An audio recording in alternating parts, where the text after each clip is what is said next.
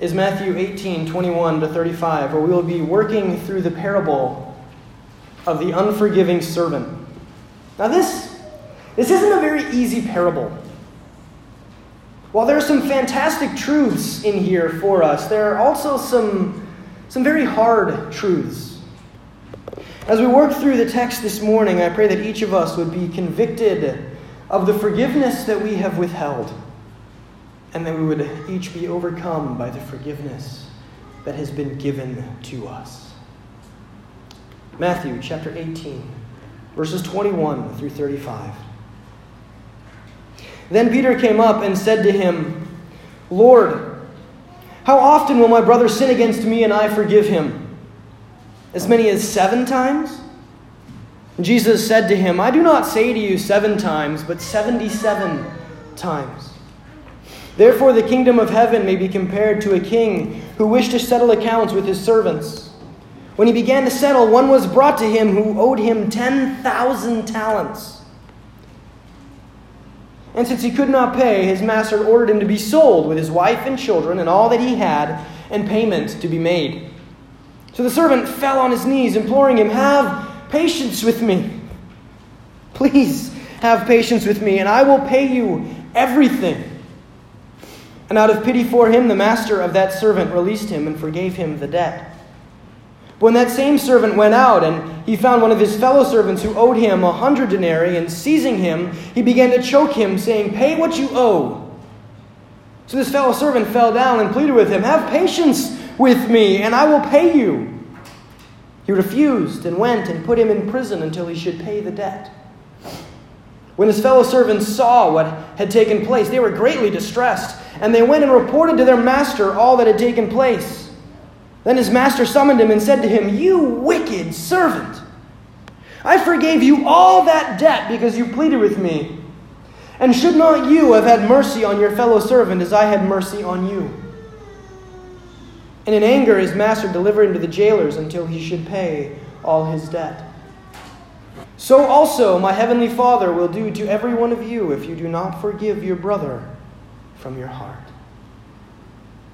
Ends the reading this morning. Let's pray. God, we thank you for your word, for your word is truth. God, I pray that you would speak through your word this morning, that you would perform the miracle that feeds our souls. We pray this in your name. Amen.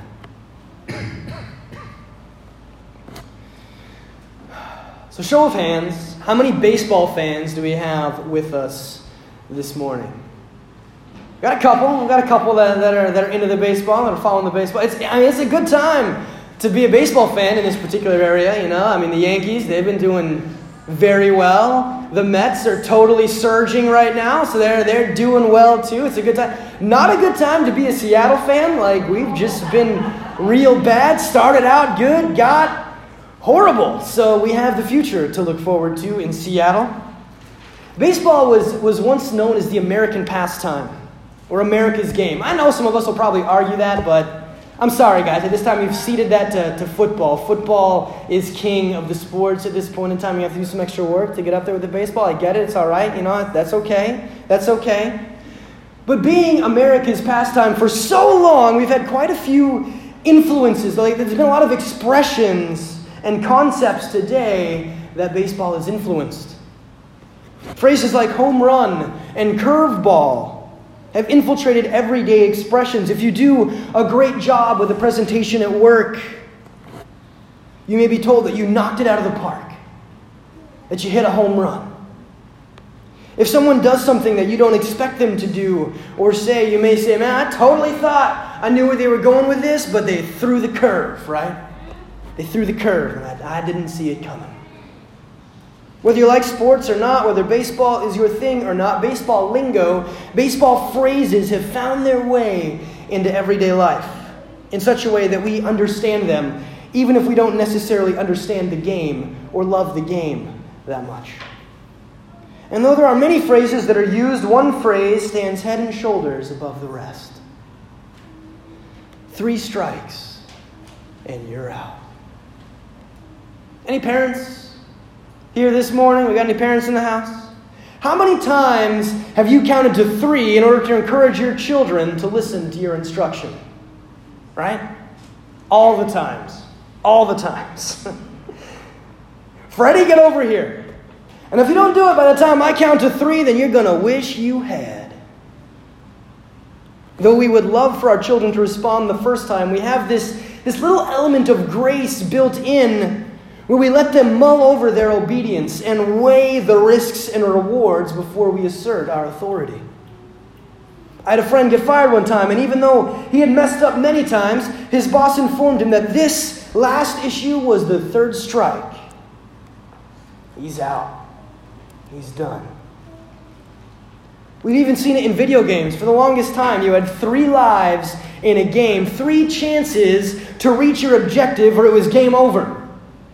Now, sometimes you can earn extra lives, right? But, but three lives was the base. That was the standard for a very long time. Kids today, they got it easy. I mean, you got unlimited lives. Just go ahead, continue to throw yourself at a particular obstacle. But when I was young, now I feel old, right? I guess how, that's how that comes across, I'm sure. Three lives, that was the standard. If you didn't do it in three lives, you were done. I've given, I've given baseball a lot of credit this morning, but the reality is the idea didn't originate with baseball.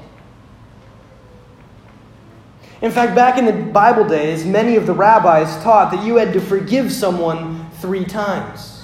So this idea didn't originate with baseball, it was, it was common practice even back in the days of the New Testament. And that sheds some light on what is going on in our text this morning. The disciples and Jesus, they're, they're hanging out. Jesus is doing his teaching.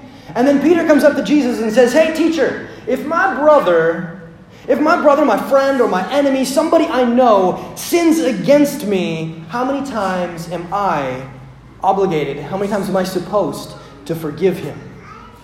How far does it go until I'm allowed to not forgive him anymore?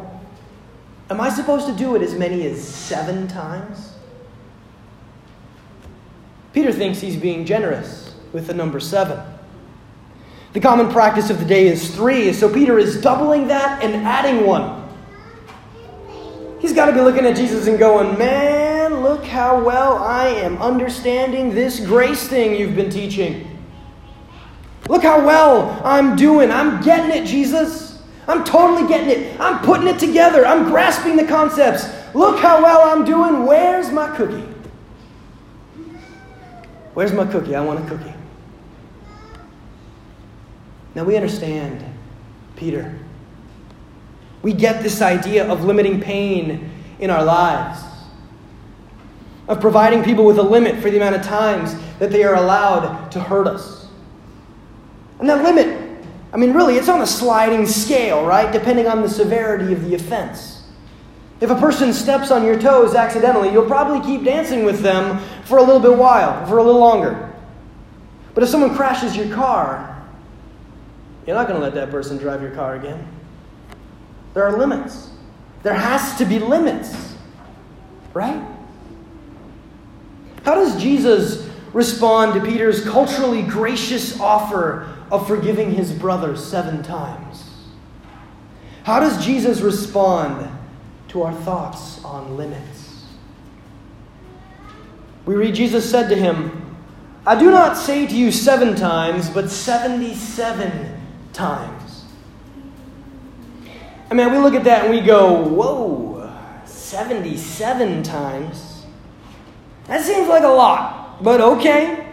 If that's what you say, Jesus, 77 times it is. And, and we just keep missing the point. We jump from 7, I mean, the jump from 7 to, to 77 is more than we were anticipating. It's more than we're probably comfortable with. But we're semi okay with it because there's still a limit. There's still a limit. There is still a line that once you've crossed, it allows us to bring the hammer.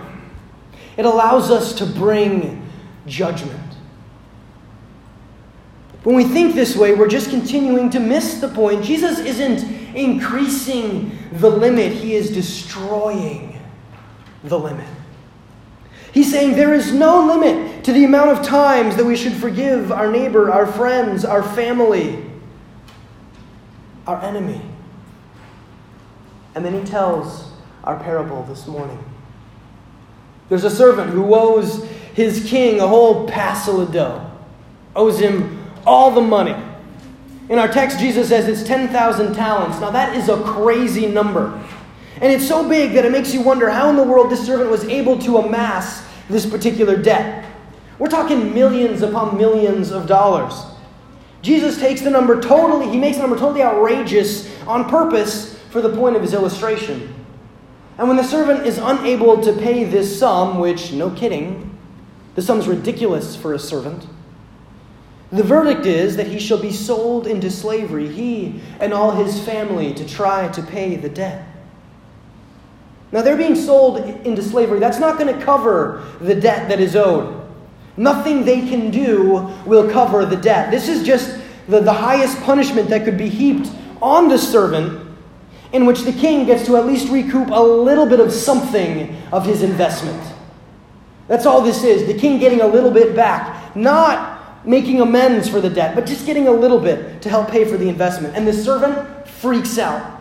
He falls to his knees and begs the king to have patience. I'll pay back everything, it promises. Just, just give me some time.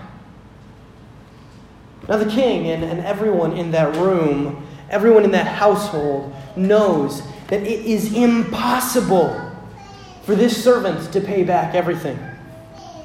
He doesn't have the means, he doesn't have the opportunity. He just straight up doesn't have the ability to do it. He's making promises that he can't keep.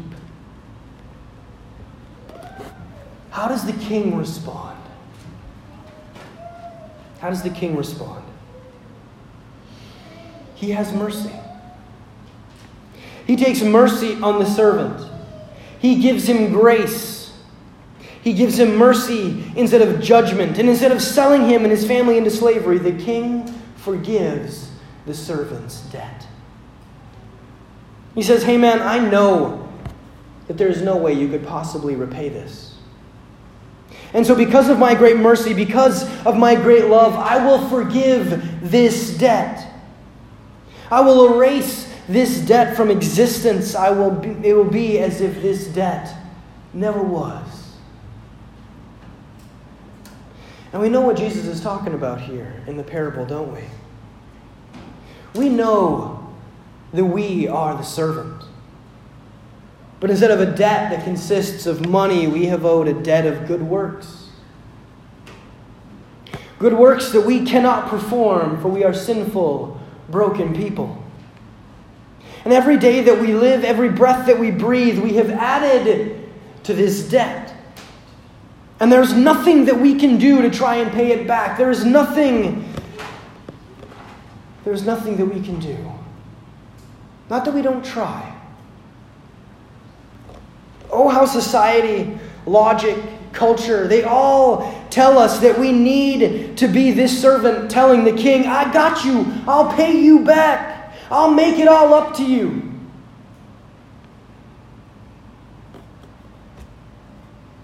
But those in the know, we understand that this is not possible. Because our own, none of our, our works are good. We cannot begin to dig ourselves out of a hole. All we do is dig a deeper hole. All we do is put our sin more on display. And in our sinfulness, we have kept God at a distance. Because of our sinfulness, He could not have the relationship with us that He longs to have, that He created us to have with Him. And since we couldn't fix that, there had to be someone to fix it. Since, since all we could do is dig deeper holes, God had to send someone to jump into the pit, into the hole that we're digging, and carry us out. And so he sent Jesus. He sent Jesus to teach us, to lead us. He sent Jesus to turn our world upside down, to upset the fruit basket of faulty human understanding. But ultimately he, ultimately, he sent Jesus to pay the price for our debt of sin, to pay the price that we could not. And so Jesus died for us and in our place. And because of Jesus, we are forgiven. Because of Jesus, God looks at us and says, Because of my great mercy, because of my great love, I forgive this debt. I will erase this debt from existence so when I look at you, you whom I love so much, it will be as if this debt never was. How insane is that? That's crazy. What kind of scandal do you think this debt being forgiven raised in the king's house? What? The other servant said, Are you kidding me? You just let him off the hook for all of that debt. You got to be joking. You got to be crazy. Think of the scandal of grace that is poured out on the servant. This, this shouldn't happen. By logical standards, this isn't okay. It almost feels unfair. It doesn't seem right. Grace. Grace is scandalous. And this is what our God has done for us. He has poured out His grace on us. Our sin has been atoned for. Your sin has been paid for. Your sin is forgiven. And then our parable this morning, it takes a turn that maybe, you know, maybe we aren't quite so fond of. We love the part about our sin being forgiven. But the reality is that forgiven sinners, we, we have a bit of a problem. You see, forgiven sinners are forgetful. Forgiven sinners are forgetful. We bask in the glory of our forgiveness. We raise our hands in praise and we fall to our knees in thankfulness as we are continually hit by the waves of grace that God washes over us, that God bathes us in. But when it comes to those who have sinned against us, we have a tendency to become pretty forgetful. We forget the grace that we have been shown and focus on the wrong that has been done to us. It doesn't take us very long to put the umpire gear back on, settle in behind the plate, and start counting strikes. Our servant in the parable this morning, so happy for the debt that has been forgiven him, leaves the throne room and goes and finds one of the other servants in the house. This fellow servant, we'll call him Frank, all right? Call him Frank. Frank owes the forgiven servant about a grand. He owes him about a thousand dollars. You see, Frank has a gambling problem. And he got in trouble with his bookie and he didn't have the money to pay up, and so he hit up our forgiven servant for the excess, for the part of his debt that he couldn't pay. And now our forgiven servant is looking to settle the account. He asks Frank for what is owed him, and Frank can't pay. He doesn't have the money yet. The forgiven servant knows that part of the reason he doesn't have the money is because Frank has a gambling problem. And instead of giving the forgiven servant what he is due, Frank has again gambled his excess money away. And the forgiven servant gets mad. He is mad that he is being wronged in this way, that Frank is being, being irresponsible in this way. He's mad that Frank is being irresponsible with the grace that he has been given. And man, can I relate to that. I feel it more in my parenting than anything. I didn't punish you last time you jumped on the couch, and here we are, jumping again. You're abusing the grace that I have given you. Or I let you play your games this afternoon even though you hit your brother and now you've got you hit him again. What are you doing? What in the world? Again, you're abusing the grace that I have given you. And man, we struggle with this. We struggle with this a lot. So, in both instances, we can understand the forgiven servant. We understand, we understand that grace is, is poured out on us. The grace that God has given us through forgiveness, but we also understand the frustration and the anger when the grace that we give is abused, is taken advantage of. Well, this was strike three. The forgiven servant has Frank shown, thrown in jail because he can't repay the debt. And man, prison, prison is such an apt illustration for the idea of withholding forgiveness. We feel like we are putting a person in jail, we are punishing them, we are withholding forgiveness in an effort to have some kind of power over them. There has to be some kind of punishment for what they did. But man, in so many cases, there is nothing that will really be able to make up for the hurt and loss that is done to us. Nothing can replace that which has been taken from us. Now, I'm not trying to make light of tragic events, but I am trying to focus a lens on the logic that we display in our loss. A drunk driver hits your son's car, there is nothing that will bring your son back. And though it may feel like a power move, like you are putting the driver in, in prison by withholding forgiveness, your son is still gone. The result of sin in this world is still felt. We can apply this logic, though we may not like it, to many horrible circumstances that arrive at our door in life. The news has given us ample opportunity to see the sin that lives in the heart of man. And as I wrestle with this dilemma, this need to forgive, and then recognizing that my refusal to forgive isn't, it's not setting anything right. I'm reminded of Corrie ten Boom.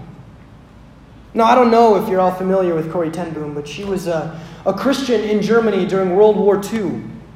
Her family was caught smuggling and hiding Jews from the Secret Service, and so she and her sister spent 10 months in a Nazi concentration camp. Her sister died there 15 days before Corrie was released. After the war, she wrote a book about her experiences called The Hiding Place. And man, I would encourage everyone to read that particular book. It's one of the most profound books on forgiveness that you will ever read. In the book, she describes her, tr- her struggle, the struggle that ultimately led to her forgiveness of those responsible for the horrible and inhumane injustices that were inflicted upon her and her family. When describing this radical forgiveness, she writes To forgive is to set a prisoner free, only to discover that prisoner was you. To forgive is to set a prisoner free, only to discover that prisoner was you. When we put someone in prison by refusing to forgive, what we don't realize is the person that we are imprisoning is ourselves. We need to learn, like Corrie ten Boom, that forgiveness and freedom, they live together. They're not mutually exclusive, they are inseparable. Jesus means for us to be free, and to be free, you must be forgiven. And to stay free, to stay out of this prison that we are so good at putting ourselves in, you must forgive. It's no coincidence that our forgiven servant this morning ends up in a cell. When the king hears that he wouldn't forgive Frank the thousand dollar debt, he's enraged and he throws the forgiven but unforgiving. I'll say that again. He throws the forgiven but unforgiving servant in prison. So, my question this morning is what prisons are you living in? What prisons are you living in? Who are you struggling to forgive? Man, oh, how we long for justice. Oh, how we long for righteous punishment. Oh, how we long for judgment. But our desire for judgment is a dangerous thing. For judgment is the enemy of faith, for faith is delivered and sustained through grace, through mercy. As we judge and demand payment from one another, we fashion, we build a world not only skeptical of forgiveness, grace, and mercy, but also downright opposed to it. Jesus is telling us a story about what happens when forgetful sinners demand justice. Judge not, lest you build a machine that sets out to destroy the very essence of the kingdom of God. That essence is faith, grace, mercy, and forgiveness. As a church today, I do not think that our reputation is one of radical forgiveness. Often, instead, it is one of radical judgment. For we forget how much we have been forgiven. Instead of judgment, let us embrace forgiveness. Let us stop counting strikes. Let us embrace the scandal of grace, not just for ourselves, but for our neighbor, our brother, our sister, our political rival, our enemy. Let us be reminded of the grace that the king showed the servant and his forgiveness of a debt that could not be repaid. And let us remember that we are that servant. Let us remember that in the purpose or the person and work of Jesus Christ, God has forgiven and justified the ungodly. All debts have been forgiven. The prison cell doors have been unlocked. Now, just because you have forgiven someone, that doesn't mean you have to go camping with them, right?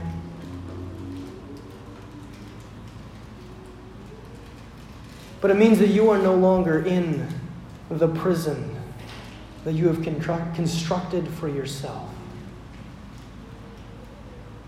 And the king is calling us out of these prisons. And he is inviting us to sit at his table. He is calling us into the party. He is reminding us that mercy is mightier than judgment and freedom is rooted in forgiveness. This is the radical world that God wants us to live in a world where judgment is stomped out by mercy, a world where mercy has been poured out on each of us through the forgiveness that we have been given, not that we have earned. Not that we have earned, but that we have been given. What a fantastic and amazing God that we serve.